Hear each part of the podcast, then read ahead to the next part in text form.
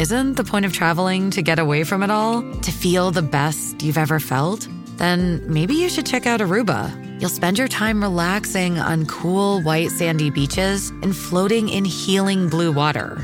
You'll meet locals brimming with gratitude for an island that redefines what a paradise can be. When your trip comes to an end, you won't need another vacation because you just had the vacation. That's the Aruba effect. Plan your trip at aruba.com. This podcast is intended for mature audiences. Listener discretion is advised.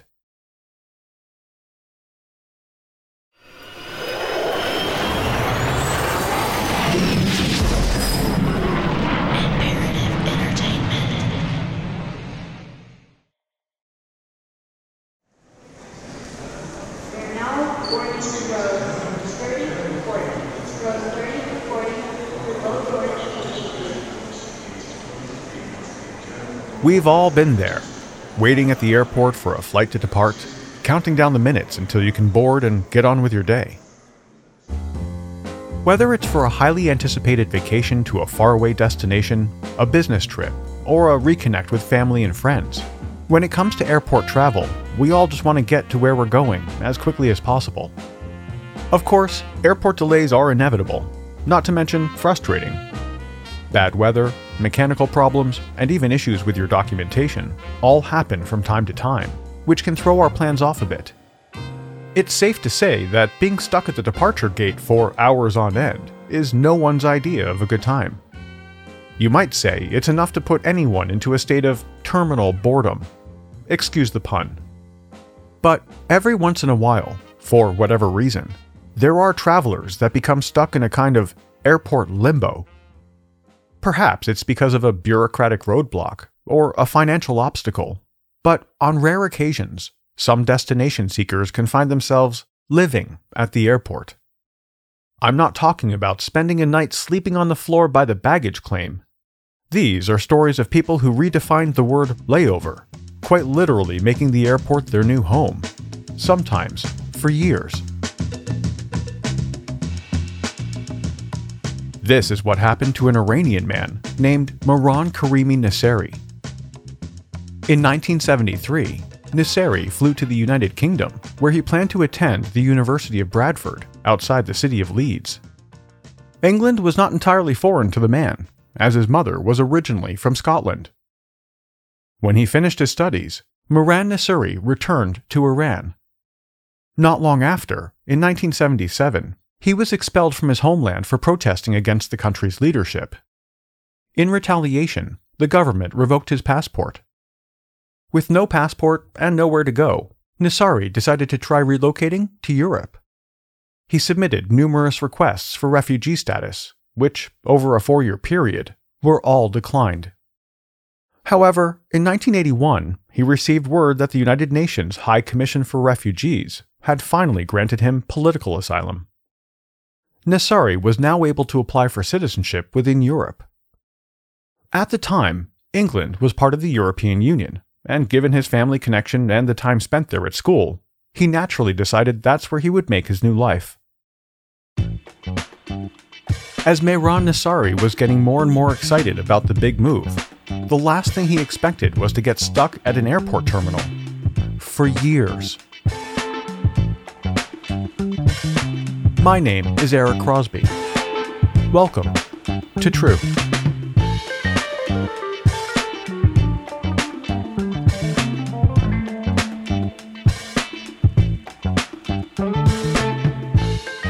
It was 1988 when Mehran Nasseri boarded a plane from Paris, headed for London. After years of waiting and living with uncertainty, he had finally found a home. When he arrived at Heathrow Airport and approached the customs officer with a warm smile, something curious happened. When asked for his documentation, Nasseri told the immigration official that all of his paperwork had been stolen. He claimed it was taken back in Paris, and that all he had was his plane ticket. Officials at Heathrow were unsympathetic, and he was immediately put on a plane back to France. When the plane arrived at Charles de Gaulle Airport, the same thing happened. With no paperwork, he could not be processed through French immigration either. Mehran Nasseri was now stuck in France's busiest airport. For how long, he didn't know, but he was determined to make it back to England as quickly as possible.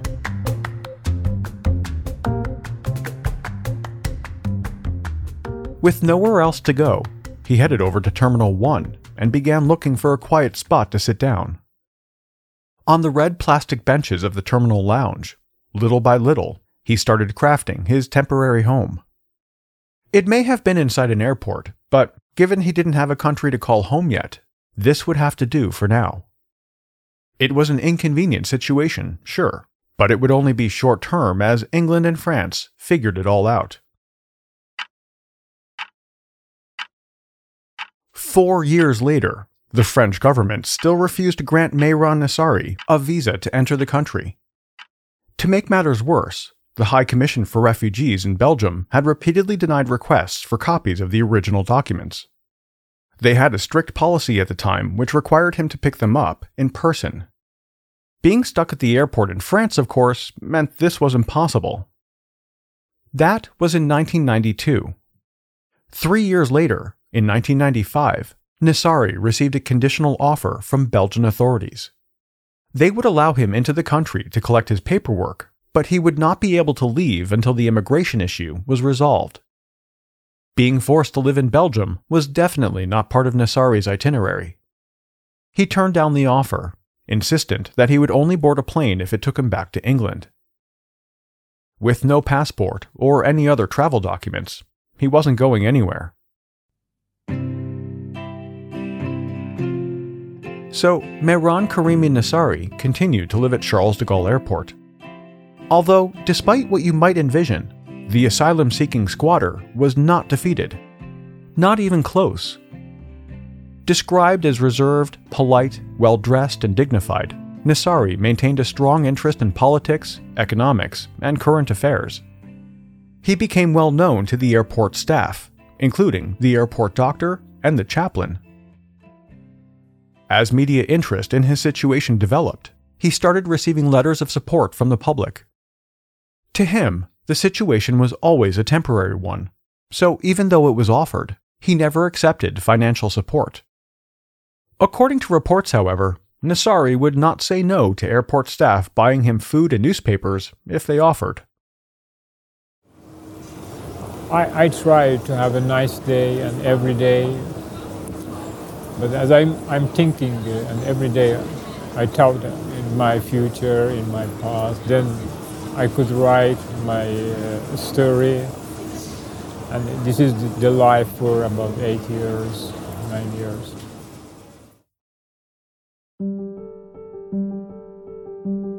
With his luggage and worldly possessions stacked neatly next to him, Mehran Nasseri filled his days reading and writing. He was happy to talk with journalists or anyone else that wanted to chat, but it was becoming clear that the never ending layover was taking a toll on his mental health. After years of having nowhere to call home but the airport, Nasseri had, for all intents and purposes, become institutionalized.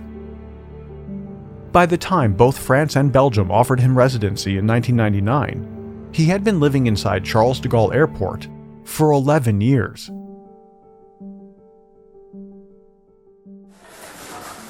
Normally I have been alone. I have been uh, most time uh, doing something uh, for myself only, and this is uh, loneliness and uh, not too happy. but I hope uh, the result will be a happy end.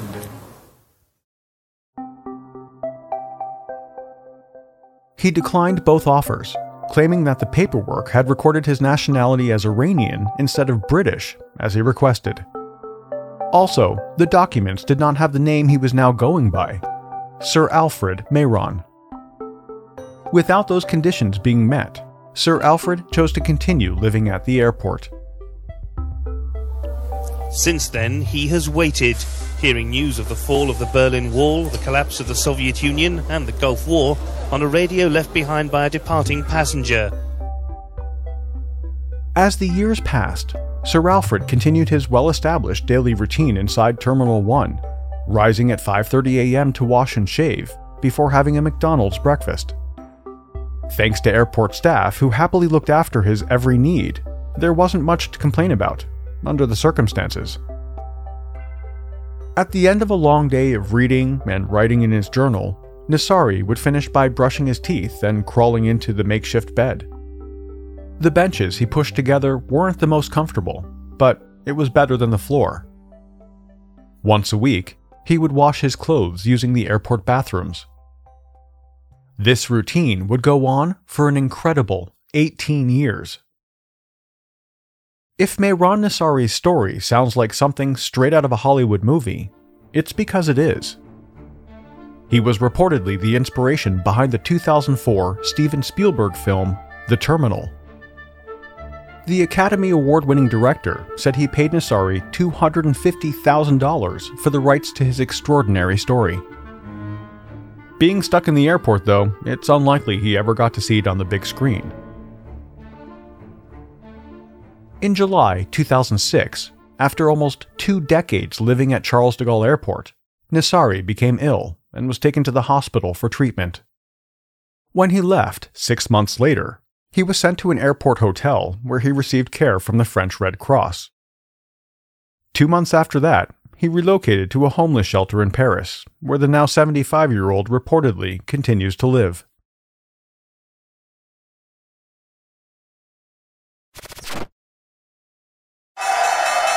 Just Capital is a nonprofit that tracks which companies are a force for good. Companies like Bank of America, which just earned the Just Capital seal. Bank of America is ranked number one for ongoing commitment to their workers with initiatives like Sharing Success, which awarded 97% of their teammates additional compensation, nearly all in stock. This is the program's seventh consecutive year, awarding more than $4.8 billion in total. Visit justcapital.com to learn how a just business is a better business. Furnished by Just Capital. What companies would you want to work for? Just Capital is a nonprofit that tracks which companies are a force for good. Companies like Bank of America, which just earned the prestigious Just Capital 2024 seal. Bank of America is ranked number one in the banking industry and number one for their ongoing commitment to workers, offering best in class benefits, including a minimum wage of $25 an hour by 2025. Visit justcapital.com to learn how a just business is a better business. Furnished by Just Capital.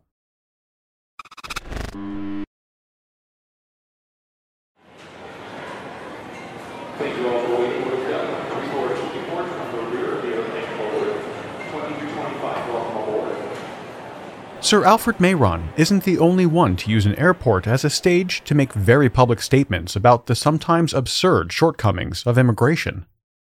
In mid 2004, a similar situation occurred when a man entering England found himself stuck in diplomatic limbo. 42 year old Sanjay Shah decided to travel from Kenya to visit family in the UK. While there, he also planned to visit a few universities with the hope of one day sending his teenage son. Sanjay Shah was traveling with the understanding that he was already a citizen of England. That belief was based on the fact that in 1962, when he was born, Kenya had been a British colony. But because of the complicated nature of the country's immigration laws, becoming a citizen is not that straightforward. So, when Shah arrived in London with a British overseas citizen's passport, which is not the same as full citizenship, he was surprised. The travel document he was carrying did allow him to visit the country for a maximum of six months, but not to stay there permanently, like he initially thought. To make things worse, he had only bought a one way ticket, which concerned UK immigration officials. Unsure of his intentions, and given the documentation was not in order, authorities placed him on the next flight back to Kenya. Unfortunately, the incident cost him any future attempts to enter the country. As he was being escorted to the departures area, officials reportedly stamped his passport with two words prohibited immigrant. But the bigger problem for Sanjay Shah was that when he arrived back in Kenya, authorities would not allow him back in the country.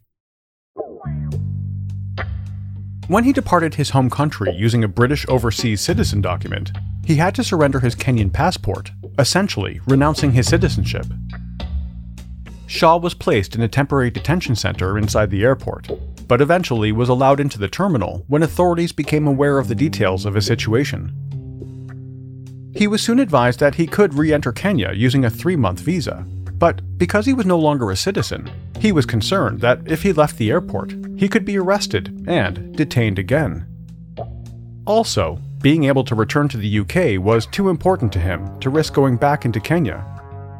Shah believed that if he entered with an official visa, it would hurt his chances of successfully returning to England. He made up his mind that until he was given a full British passport, he wasn't going anywhere. So, he submitted the application and waited. The process, it turned out, was excruciatingly slow as his passport request was being assessed.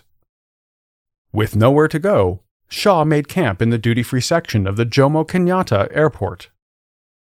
Like Sir Alfred Mehran, Shah soon became well known to airport staff. Everyone from the cleaning crew to security personnel did their best to make sure the displaced traveler always had food and other items to keep him going. For everything else, he relied on his wife and son, who would often visit him at the airport. His day began at 5 a.m. and ended at midnight, revolving around the first and last flights of the day. Finally, in 2005, after spending over a year in the airport, Shah received the much awaited news that his full British passport had been granted.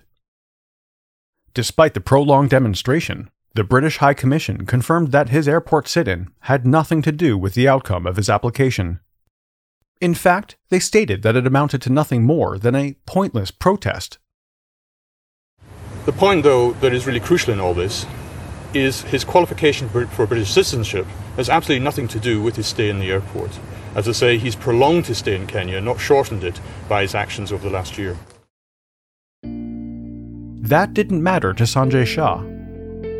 It may have taken a 437 day layover at the airport, but he was overjoyed the British High Commission. They have invited me for the British citizenship certificate.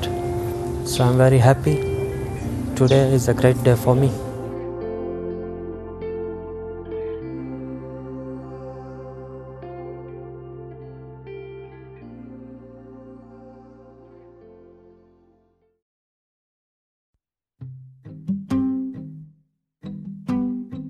It's not just international travelers that can find themselves living out of airports.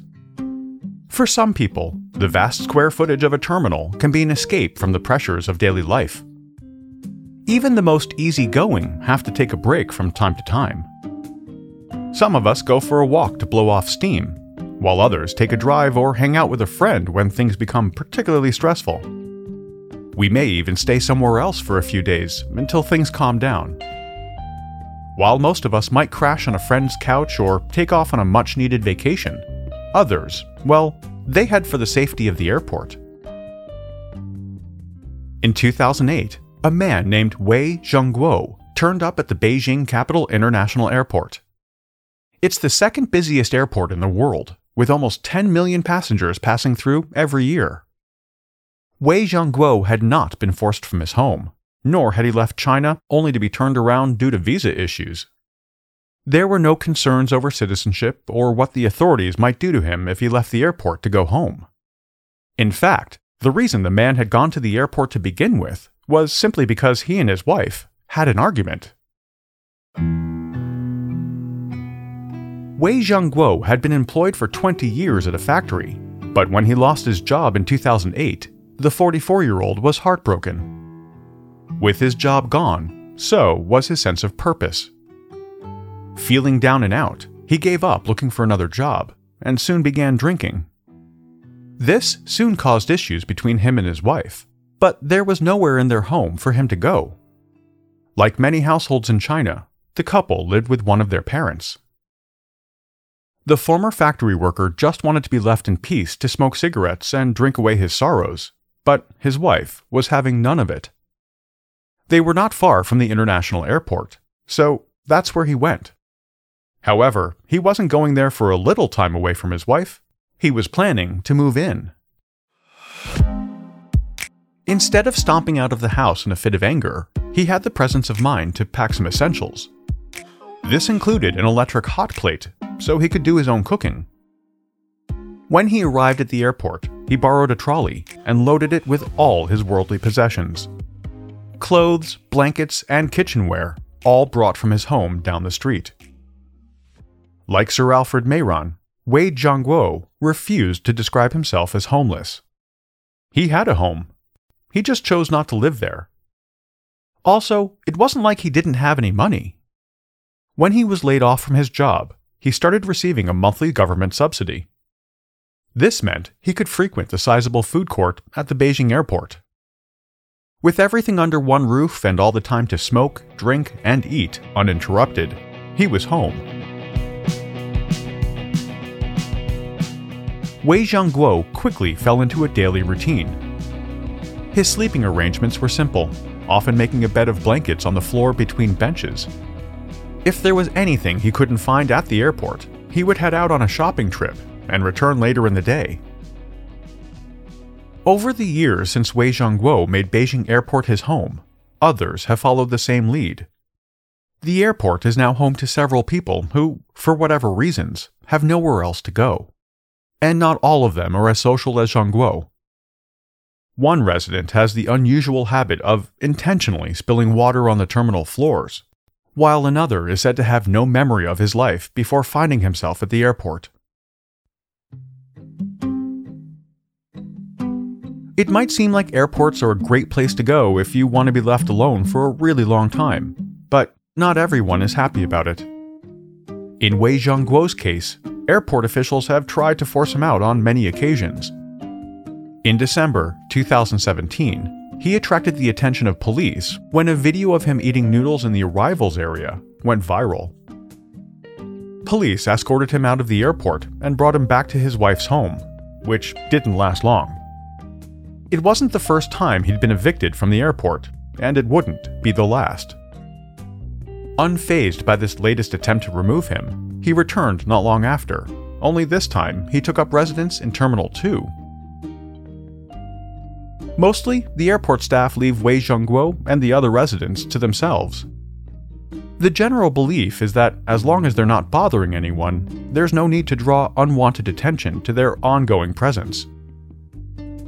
The irony of Zhongguo's case is that he's free to return home anytime he wants. Yet, despite little to no privacy, constant noise, and a frenzied environment, he would rather stay there than at home. In a 2018 interview, he said, I can't go back home because I have no freedom there. My family told me if I wanted to stay, I had to quit smoking and drinking. He went on to say, At least I have my freedom in the airport.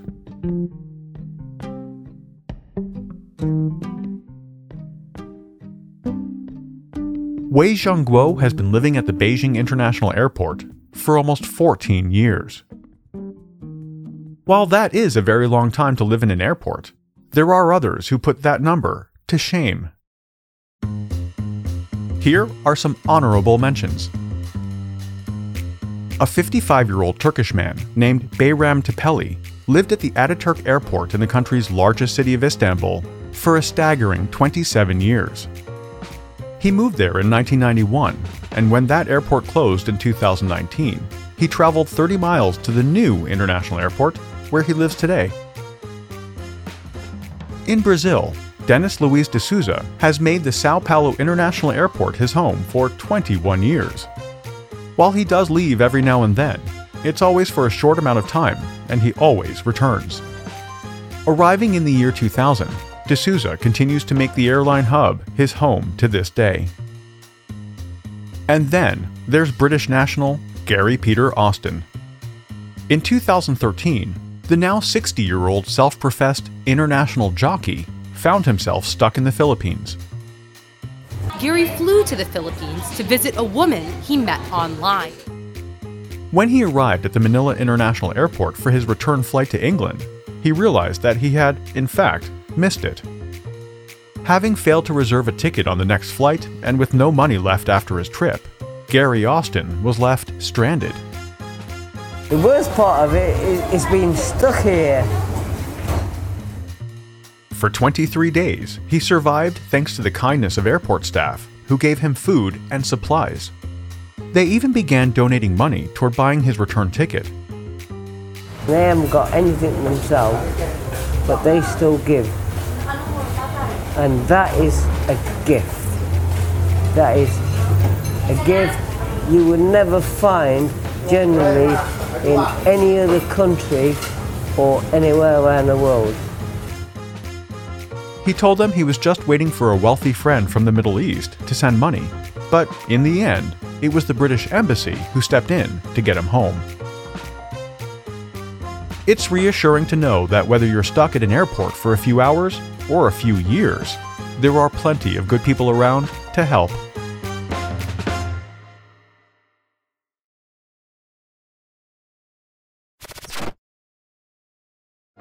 Hi there.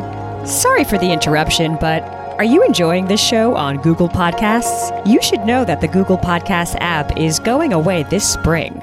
That's right, going away, gone as in no longer available. You can still enjoy this show elsewhere though. Try out Spotify or Amazon Music, or maybe TuneIn is more your style. Whatever app you switch to, be sure to follow so you never miss the next episode. And thanks for listening, wherever you listen.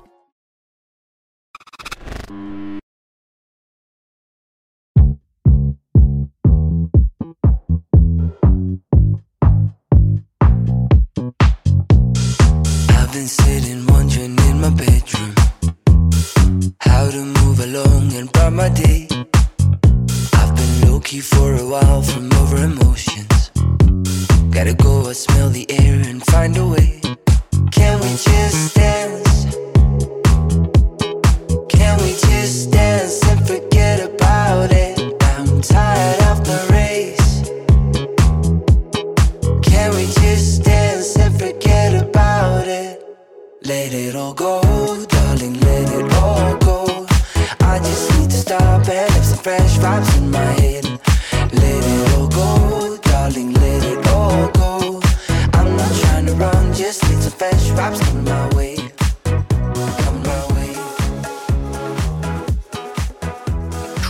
Production of Imperative Entertainment.